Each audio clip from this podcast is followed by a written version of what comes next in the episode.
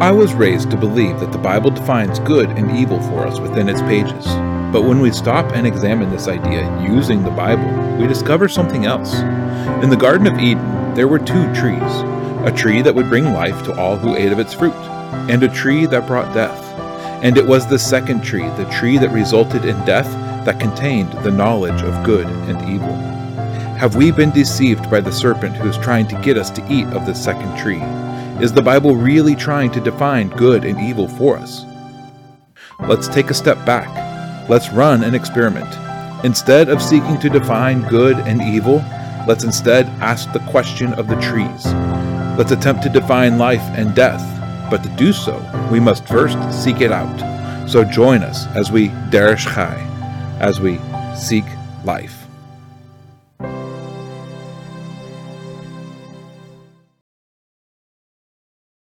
Hey everybody, welcome to the Derish Chai Experiment, the show where we learn to read the Bible with an eye towards the underlying themes of the text.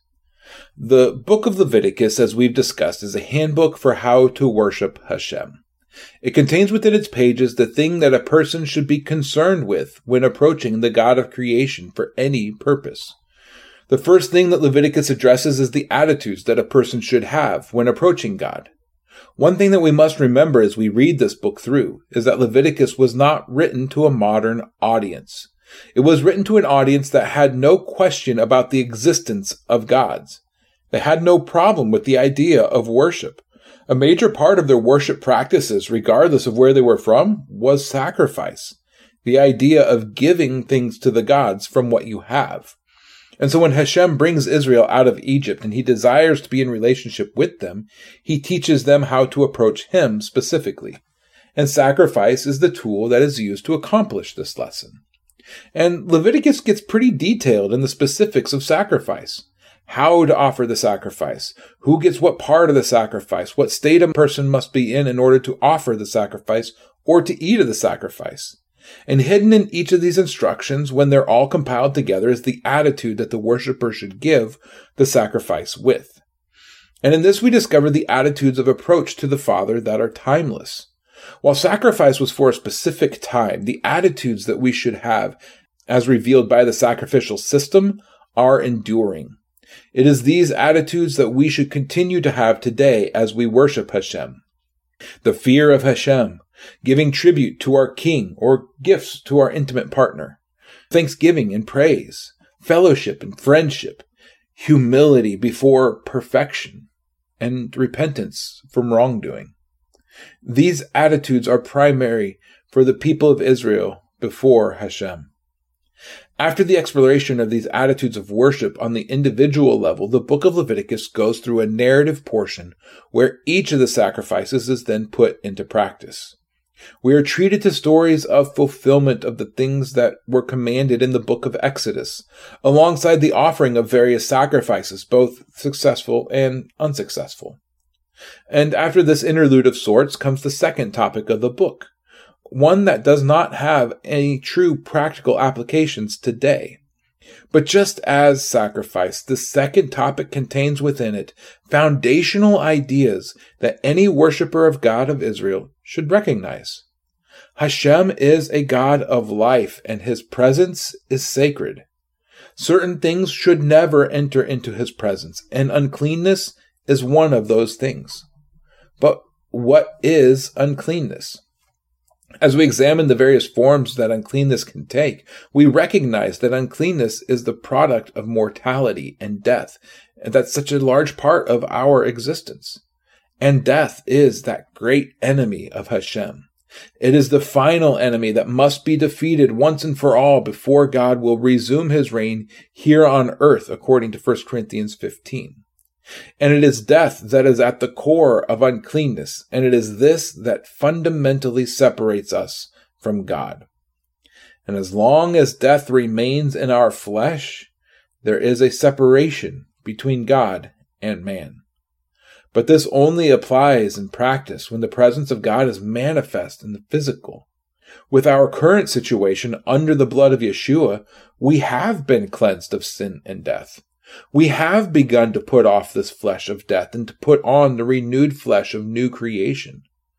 But this process too, it's not quite complete. For now we live in a now not yet reality where we have seen the beginning of the process of new creation. We've experienced the beginning of that process of new creation, but we have not yet seen the fulfillment of it.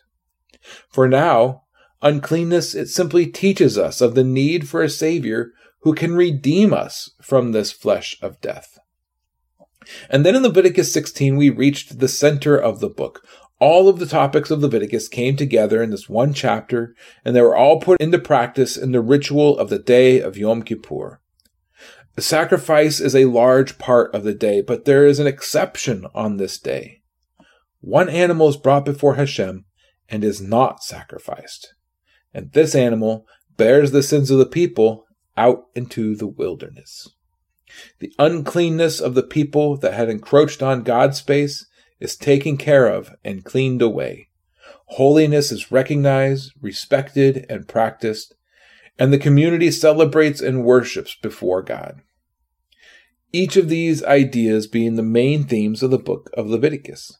And today, we begin the third topic, the topic of holiness. So let's turn to Leviticus 17 and 18 and read these chapters before we proceed any further. Leviticus 17 and 18. And Hashem spoke to Moshe, saying, Speak to Aaron, to his sons, and to all the children of Israel, and say to them, This is the word which Hashem has commanded, saying, Any man from the house of Israel who slays a bull or a lamb or a goat in the camp, or who slays it outside the camp, and does not bring it to the door of the tent of appointment to bring an offering to Hashem before the dwelling place of Hashem, blood guilt is reckoned to that man. He has shed blood, and that man shall be cut off from among his people. In order that the children of Israel bring their sacrifices which they sacrifice in the open field, and they shall bring them to Hashem at the door of the tent of appointment, to the priest, and sacrifice them as a sacrifice of peace offerings to Hashem. And the priest shall sprinkle the blood on the altar of Hashem at the door of the tent of appointment, and shall burn the fat for sweet fragrance to Hashem. And let them no longer sacrifice their sacrifices to demons, after whom they whored. This is a law forever for them, throughout their generations. And say to them, Any man of the house of Israel, or of the strangers who sojourn among you, who offers an ascending offering or sacrifice, and does not bring it to the door of the tent of appointment, to do it to Hashem, that man shall be cut off from among his people. And any man of the house of Israel, or of the strangers who sojourn among you, who eats any blood, I shall set my face against that being who eats blood, and shall cut him off from among his people. For the life of the flesh is in the blood, and I have given it to you upon the altar to make atonement for your lives, for it is the blood that makes atonement for the life. Therefore I said to the children of Israel, No being among you eats blood, nor does any stranger who sojourns among you eat blood. And any man from the children of Israel or from the strangers who sojourn among you, who hunts and catches any beast or bird which is eaten, shall pour out its blood and cover it with dust. For it is the life of all flesh. Its blood is for its life. And I said to the children of Israel, Do not eat the blood of any flesh, for the life of all flesh is in its blood. Anyone eating of it is cut off. And any being who eats a carcass or what was torn by a beast, be he a native or a stranger, he shall wash his garments and bathe in water, and shall be unclean until evening. Then he shall be clean. And if it does not wash or bathe his body, then he shall bear his crookednesses. And Hashem spoke to Moshe, saying, Speak to the children of Israel and say to them, I am Hashem your Elohim. Do not do as they do in the land of Mitzrayim, where you dwelt, and do not do as they do in the land of Canaan, where I am bringing you, and do not walk in their laws. Do my judgments, guard my laws, and walk in them. I am Hashem your Elohim. And you shall guard my laws and my judgments, which a man does and lives by them. I am Hashem. No one is to approach anyone of his own flesh to uncover his nakedness. I am Hashem. The nakedness of your father or the nakedness of your mother you do not uncover. She is your mother. You do not uncover her nakedness.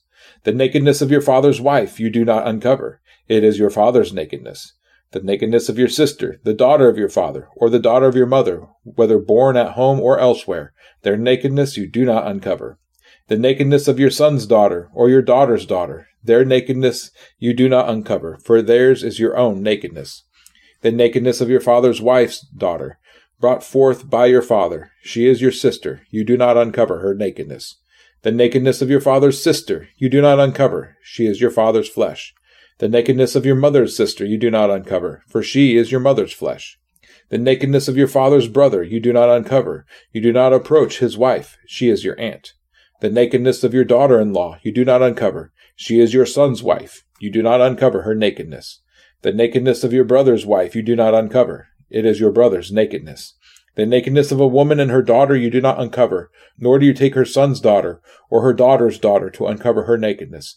They are her relatives. It is wickedness. And do not take a woman as a rival to her sister, to uncover her nakedness while the other is alive. And do not approach a woman to uncover her nakedness in her monthly separation of uncleanness. And do not have intercourse with the wife of your neighbor to defile yourself with her. And do not give any of your offspring to pass through to Moloch. And do not profane the name of your Elohim. I am Hashem. And do not lie with a male as with a woman, it is an abomination. And do not have intercourse with any beast to defile yourself with it. And a woman does not stand before a beast to mate with it, it is a perversion. Do not defile yourselves with all these, for by all these the nations are defiled, which I am driving out before you. Thus the land became defiled. Therefore I punished it for its crookedness, and the land vomited out its inhabitants. But you, you shall guard my laws and my judgments, and not do any of these abominations, the native nor stranger who sojourns among you, because the men of the land who were before you have done all these abominations, and thus the land became defiled. So let not the land vomit you out for defiling it, as it vomited out the nations that were before you. For whoever does any of these abominations, those beings who do them shall be cut off from among their people and you shall guard my charge so as not to do any of these abominable laws which were before you, so as not to defile yourselves by them. I am Hashem, your Elohim. Just before we read, I made a claim that might seem a bit out of place after reading. I stated that these chapters are the opening of the portion of Leviticus that has holiness as its main theme. Now, the reason that this might seem off base is that the word holy in any variation does not appear in these chapters. In fact, the word holy doesn't appear until chapter 19, the next chapter. So, why do I make this claim? Well, if we were to read the entirety of chapter 17 and 18, we discover that thematically there should not be a hard break between these two chapters. Both chapters contain prohibitions for the people of Israel, things that they should not do as part of the community of Israel. And then if we turn to Leviticus 18, verse 24 through 30, we read the following Do not defile yourselves with all these, for by all these the nations are defiled, which I am driving out before you. Thus the land became defiled. Therefore I punished it for its crookedness, and the land vomited out its inhabitants. But you, you shall guard my laws and my judgments, and not do any of these abominations, the native nor the stranger who sojourns among you, because the men of the land who were before you have done all these abominations, and thus the land became defiled. So do not let the land vomit you out for defiling it, as it vomited out the nations that were before you. For whoever does any of these abominations, those beings who do them shall be cut off from among their people. And you shall guard my charge so as not to do any of these abominable laws which were done before you, so as not to defile yourselves by them. I am Hashem, your Elohim. These verses serve as a wrap up for what comes before. And in this passage, we discover that the word defile is repeated six times in these six verses. Now, when we understand the scales that are being revealed in these texts, we find that the word defile is the bottom of the scale of holiness. Rather than these verses being attached only to sexual purity prohibitions of chapter 18, we can understand that this closing is connected to every prohibition that had been given since chapter 16. And with this view, we can discover that the topic of holiness is being entered into, beginning with prohibitions against the thing that would make a person defiled before God. One other thing that leads me to this conclusion is that I believe that we catch a glimpse of this in the book of Acts as the early church began to hash out the requirements for being a member of the community of believers in Yeshua. In Acts chapter 15, we read of two parties of believers who come into conflict. On one side, we read of the circumcision party that was declaring that a person not only had to believe in Yeshua, but also had to take on the circumcision before they were saved. Now we need to understand that these men were not declaring that the act of circumcision had to be accomplished, but rather that circumcision was a linguistic placeholder for the taking on of Jewish identity. Their stance was essentially that a person had to become a proselyte or a convert to Judaism in order to be saved by the Jewish Messiah. On the other side of this argument were Paul and Barnabas, who had begun a mission to the Gentile world to invite them into the family of Abraham based on faith.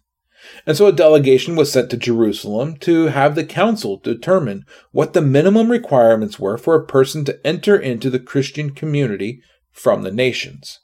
And in Acts 15, 19 through 21, we read the decision of the council. Therefore I judge that we should not trouble those from among the nations who are turning to God, but that we write to them to abstain from the defilement of idols, and from whoring, and from what is strangled, and from blood.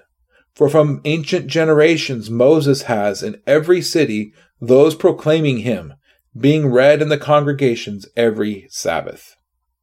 There were four limitations that were placed on new believers under a basic premise. 1. Abstain from the defilement of idols. 2. Abstain from sexual immorality. 3. Abstain from what is strangled.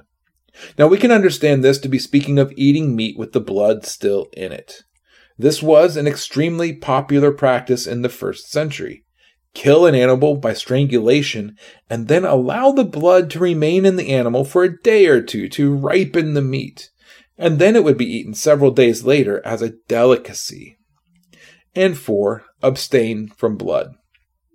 Now, this could be an admonition against murder or the drinking of blood or any other number of situations that would involve contact with blood.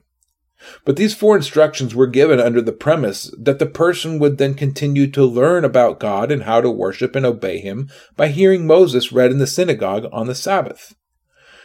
Now, if we examine these four prohibitions that were laid out for the early church, where do we think that the Jerusalem Council arrived at these four items?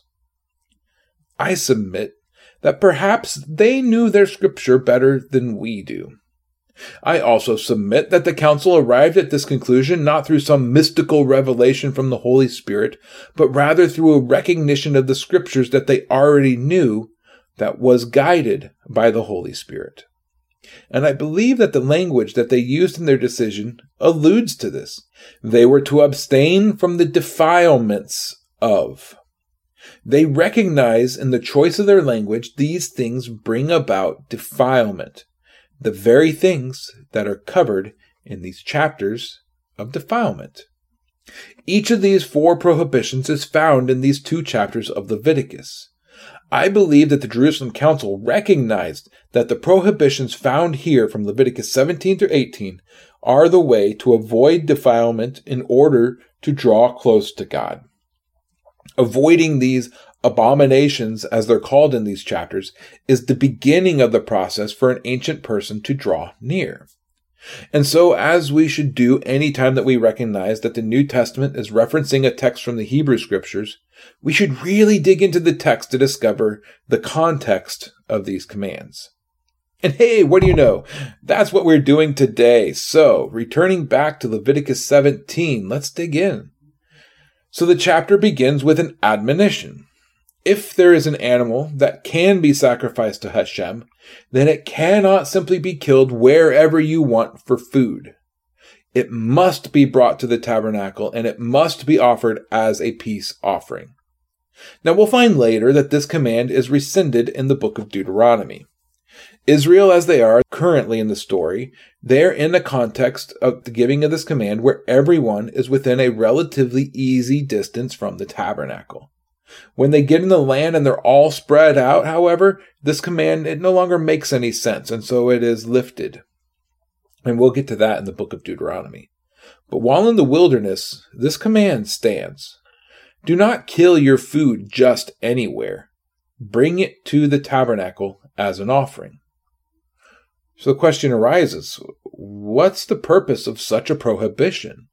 And we find the purpose in verse 7. Let them no longer slaughter their sacrifices to demons after whom they whored.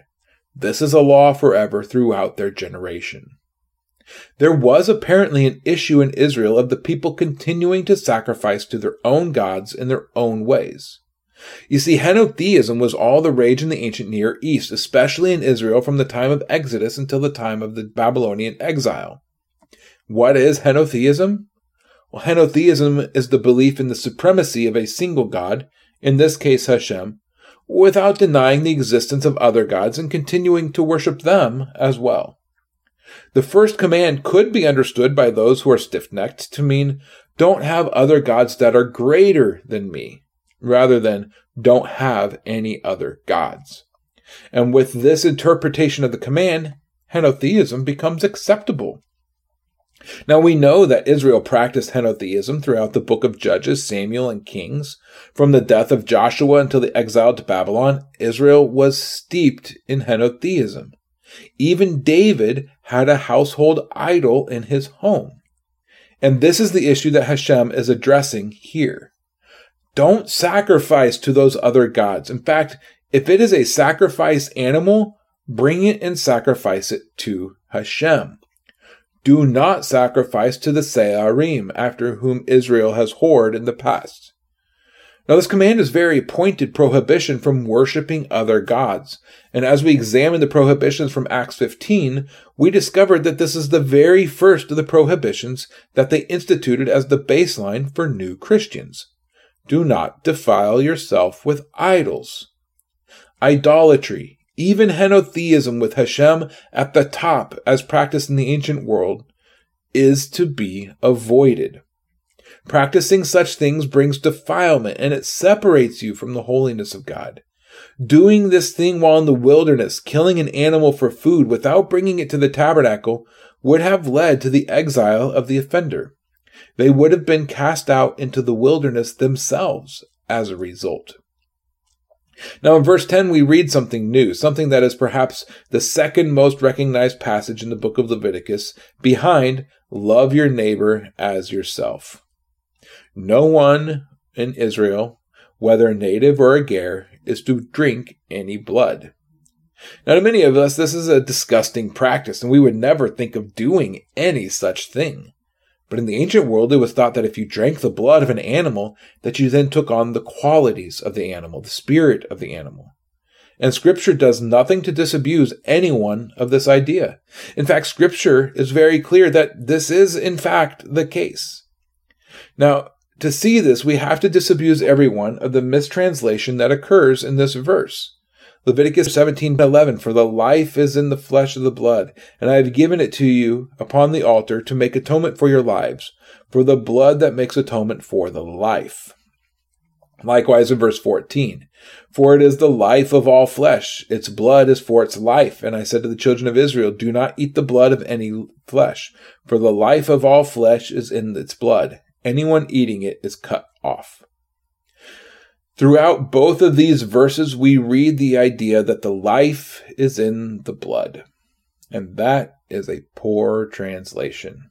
The Hebrew says that the nefesh is in the blood, not the chai. Now, in many translations, the word nefesh is translated as soul. But as I brought up last week, the word nefesh most concretely means throat or neck. Here are a few examples where we find that to be the case. Isaiah 5:14. Therefore Sheol has made itself wide and opened its mouth without law. That word translated as itself is nefesh. Therefore Sheol has made its nefesh wide and opened its mouth without law. Nefesh is used in contrast to the mouth as a place that Sheol is opening to receive the dead. Or how about Proverbs 6 verse 30? They do not despise a thief if he steals to satisfy his, in my translation it says appetite, but the word is nefesh, when he is starving. Men don't despise a thief if he steals to satisfy his nefesh when he's hungry. Exodus 31:17 uh, Between me and the children of Israel it is a sign forever. For in six days Hashem made the heavens and the earth, and on the seventh day he rested and was uh, refreshed. Well, Not quite. God rested and was refreshed, but the word there is nafash, which is the root of nefesh. But the literal meaning of the word is to take a breath. And where do you breathe from? Your throat. Or how about Psalm 69, 1 through 2, where it says, Save me, O God, for waters have come up to my nefesh. Neck in most translations. I have sunk deep in the mud, and there's no place to stand. I have come into deep waters, and the floods overflow me. The waters have come up to my nefesh. So while we can see from these verses that the concrete meaning of the word nefesh is neck, we can also see from Leviticus 17 that this is not the only meaning possible for this word. The neck of the flesh is in the blood. You see, it just doesn't work. And this reveals to us the concept of range of meaning when it comes to the Hebrew language. A word or a root will have a concrete meaning, something tangible or visible, but then through extrapolation it will take on other intangible ideas that don't have a concrete counterpart. In the case of nefesh, we find that this word is derived from nefash, as I stated earlier, to take a breath. And from this, it takes on a huge range of meaning. Now, with Hebrew, these meanings are not interchangeable. For example, even though nefesh is used for the word neck, it is also used for the word soul. We cannot simply swap out these words at will. So the range of meaning that nefesh takes on is very wide, but is always connected to the root idea. The word can mean appetite or desire. It can mean any beast that breathes. It can refer to the dead body of an animal that previously breathed. It is translated as life more times than just this one passage, but most commonly the word is translated as soul. Now, unfortunately, 400 years of disconnect has allowed this word to be hijacked to no longer mean what it used to mean. In the 1600s, when the King James Version was translated, the English word soul was used to mean the entirety of a person. We still use this word in this way. There were 100 souls on the plane, or 30 souls perished when the boat sank. And this is how we should understand this word when we read it in our English Bibles. We should not read or understand when we read the word soul that there's some sort of ghost in the machine idea, the a life force or mystical intangible part of a person. That's a Greek idea that's nowhere to be found in the Bible. And frankly, this is how we usually understand this passage. The life force of the flesh is in the blood. I mean, this makes sense to us. And so this is the meaning that we then put back into the text. But that's not what's meant by this text. Rather, there's a very deep truth being revealed here. The being, the entirety of the being is in the blood. Everything. DNA, genetics, disease, our current emotional state, even, can be found in the blood, especially if there's fear involved in death. I believe the Bible to be commenting on this very real truth that was recognized by so many other cultures. You can take on aspects of an animal by drinking their blood. Now, this was a super popular belief in the ancient world, and this passage would lead us to understand this is a truth. But what is also truth is that doing this, drinking the blood of an animal to take on their aspects, their cast, that's an offense to God. We were created as humans. We're to rule over the beasts. But we're not ruling over the beasts when we drink their blood in order to take on beastly aspects.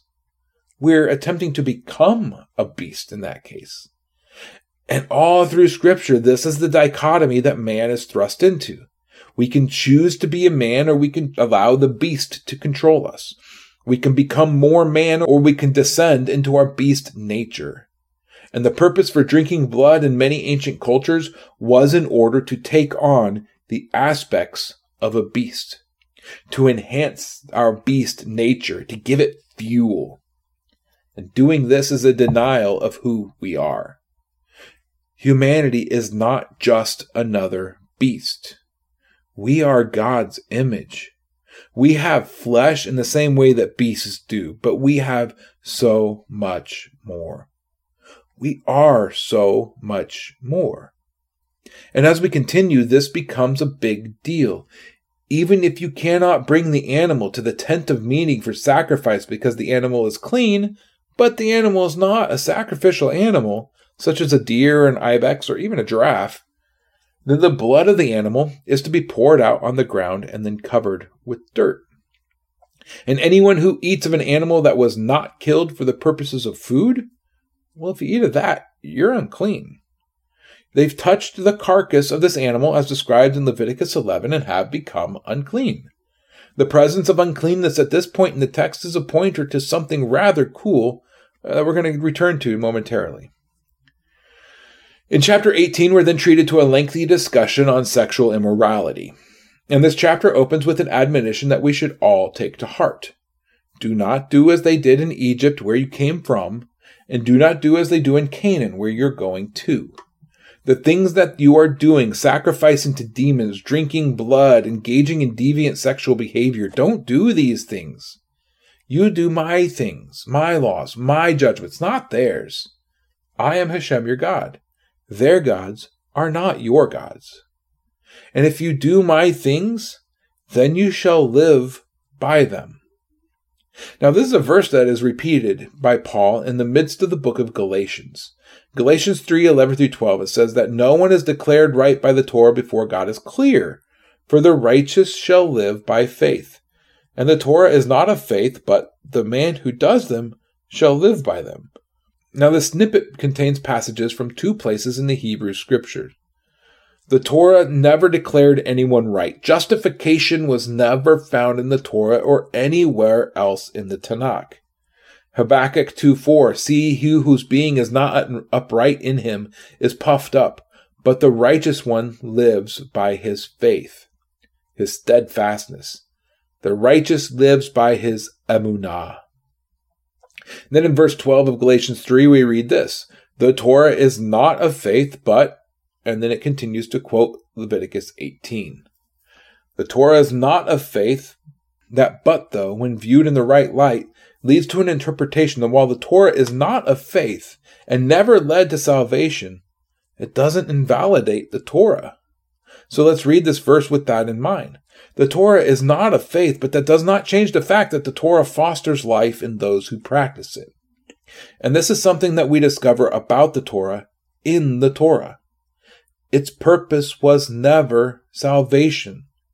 Its purpose was simply to give us guidelines by which to discern good from evil, blessing from curse, and life from death.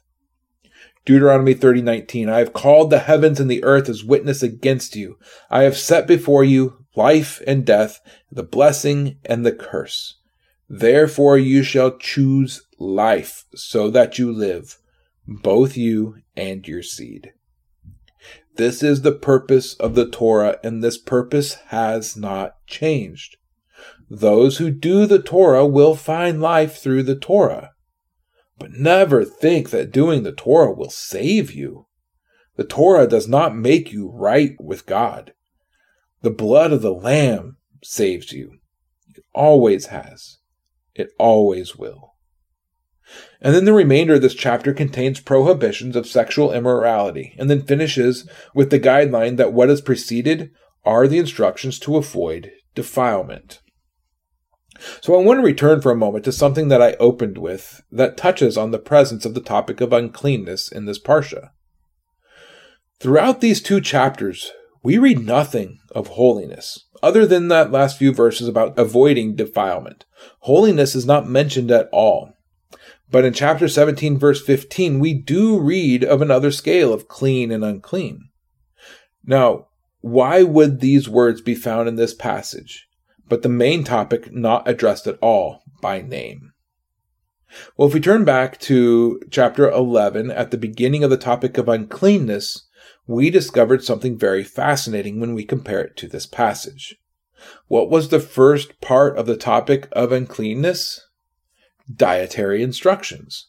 And what is the first part of this section on holiness?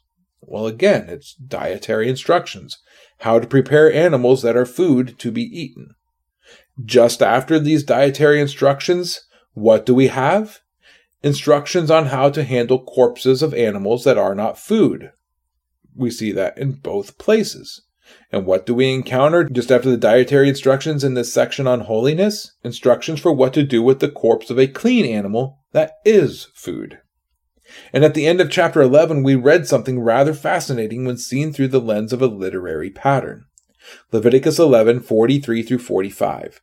Do not make yourselves abominable with any swarming creatures, the ones swarming, and do not make yourselves unclean with them, lest you be defiled by them. For I am Hashem your God, and you shall set yourselves apart, and you shall be holy, for I am holy.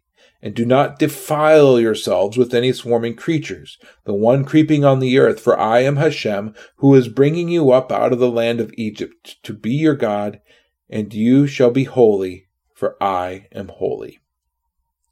There, in the midst of the topic of uncleanness, we encounter an overlap with holiness that's found in the midst of those chapters. And here in chapter 17, we see the same thing. In the midst of the topic of holiness, as told through the aspect of avoidance of defilement, we encounter an area of overlap with the topic of uncleanness. Pretty cool, right? But wait, there's more. If we continue in this vein, in chapter 12, we find a discussion of uncleanness in the process of childbirth, the product of a proper sexual union. And here in Leviticus 18, we encounter a listing of all of the forbidden sexual unions. And this continues on in chapter 19, corresponding to the chapters on Tzara'ot, and chapter 20, corresponding to chapter 15 on Nidah. These topics, in the order that they're told in, it's not random. They're purposeful. And these patterns can help us to see just what it is that connects these ideas of clean and holy.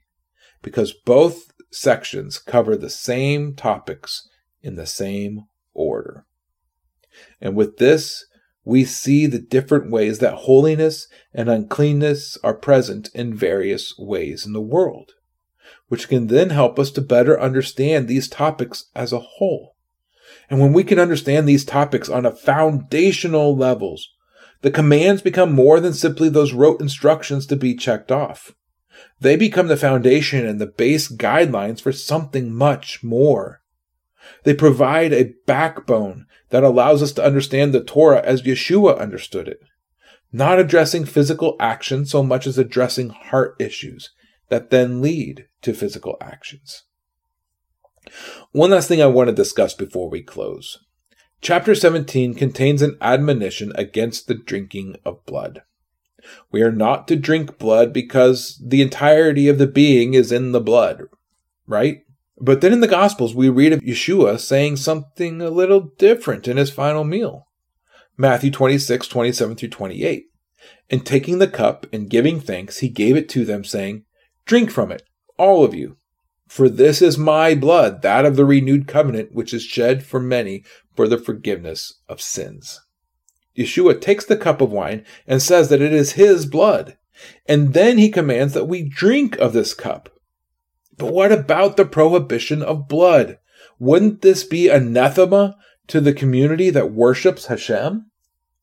Or is it simply a symbol that uses the prevailing ideas of the day to make a greater point to his audience. First of all, Yeshua did not command that anyone actually drink blood. If he had, then we would have grounds for calling him a false prophet. Rather, he instituted a memorial practice that teaches us about our own calling in light of the new covenant that's contained in this blood. For if the blood of an animal allows a person to take on aspects of that animal and become more beastly, then what would be the result if we were to drink the blood of Yeshua? The result would then be that we would take on aspects of our Savior. We would, rather than descending into our beastly nature through the drinking of animal blood, be raised up and take on a holy, new creation nature through the drinking of His blood. The nefesh is in the blood, after all, the entirety of the person. And if we drink the blood of Yeshua as part of a memorial ceremony, then we are indicating in some way that we desire to incorporate his nature into ourselves. Uh, Paul seems to hint at these ideas as well in 1 Corinthians chapter 11, 26 through 31. For as often as you eat this bread and drink this cup, you proclaim the death of the Master until he comes. So that whoever should eat this bread or drink of this cup of the Master unworthily shall be guilty of the body and the blood of the Master. But let a man examine himself, and so let him eat of this bread and drink of that cup. For the one who's eating and drinking unworthily eats and drinks judgment to himself, not discerning the body of the Master. Because of this, many are weak and sick among you, and many sleep. For if we were to examine ourselves, we would not be judged. Those who attempt to take on the nature of Yeshua who have not cleansed themselves become guilty of the blood of Yeshua. The same way that a person who comes before Hashem without washing with water becomes guilty of a transgression against Hashem. Those who attempt to drink the blood of the Messiah to take on his nature, but who have not made an attempt to reach that nature themselves through personal judgment, end up worse off than before. The nature of Yeshua in a body of corruption will result in further corruption.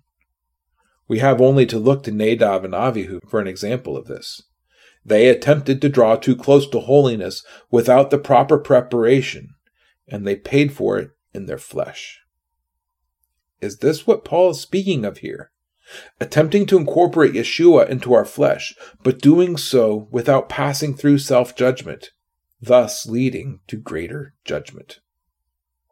In the end, the lesson of this passage in 1 Corinthians, the lesson of Acts 15, the lesson of Leviticus 17 and 18 is that in order to worship a holy God and in order to live with the holiness that is granted to the people of God, we must avoid defilement.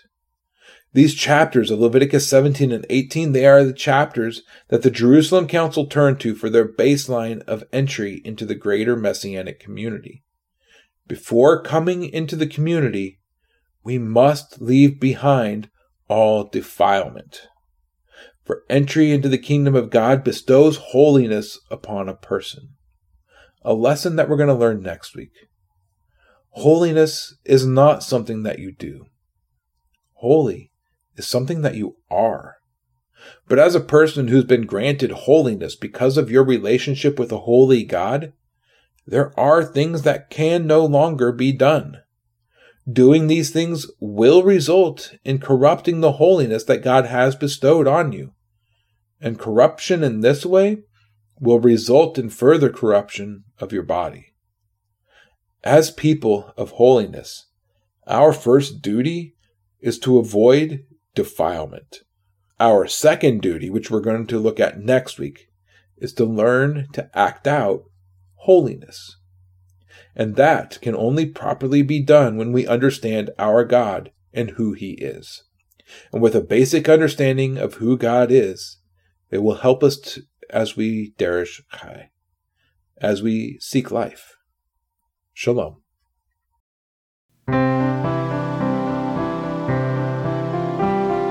Thank you for tuning in to Derish Chai. If this content has blessed you and you would like more, please consider subscribing, liking, commenting, and sharing with others. To find out more about what we do and to support this ministry, head over to seeklifesc.com. That's seeklifesc.com. We'll see you again next time as we Derish Chai, as we seek life. Shalom.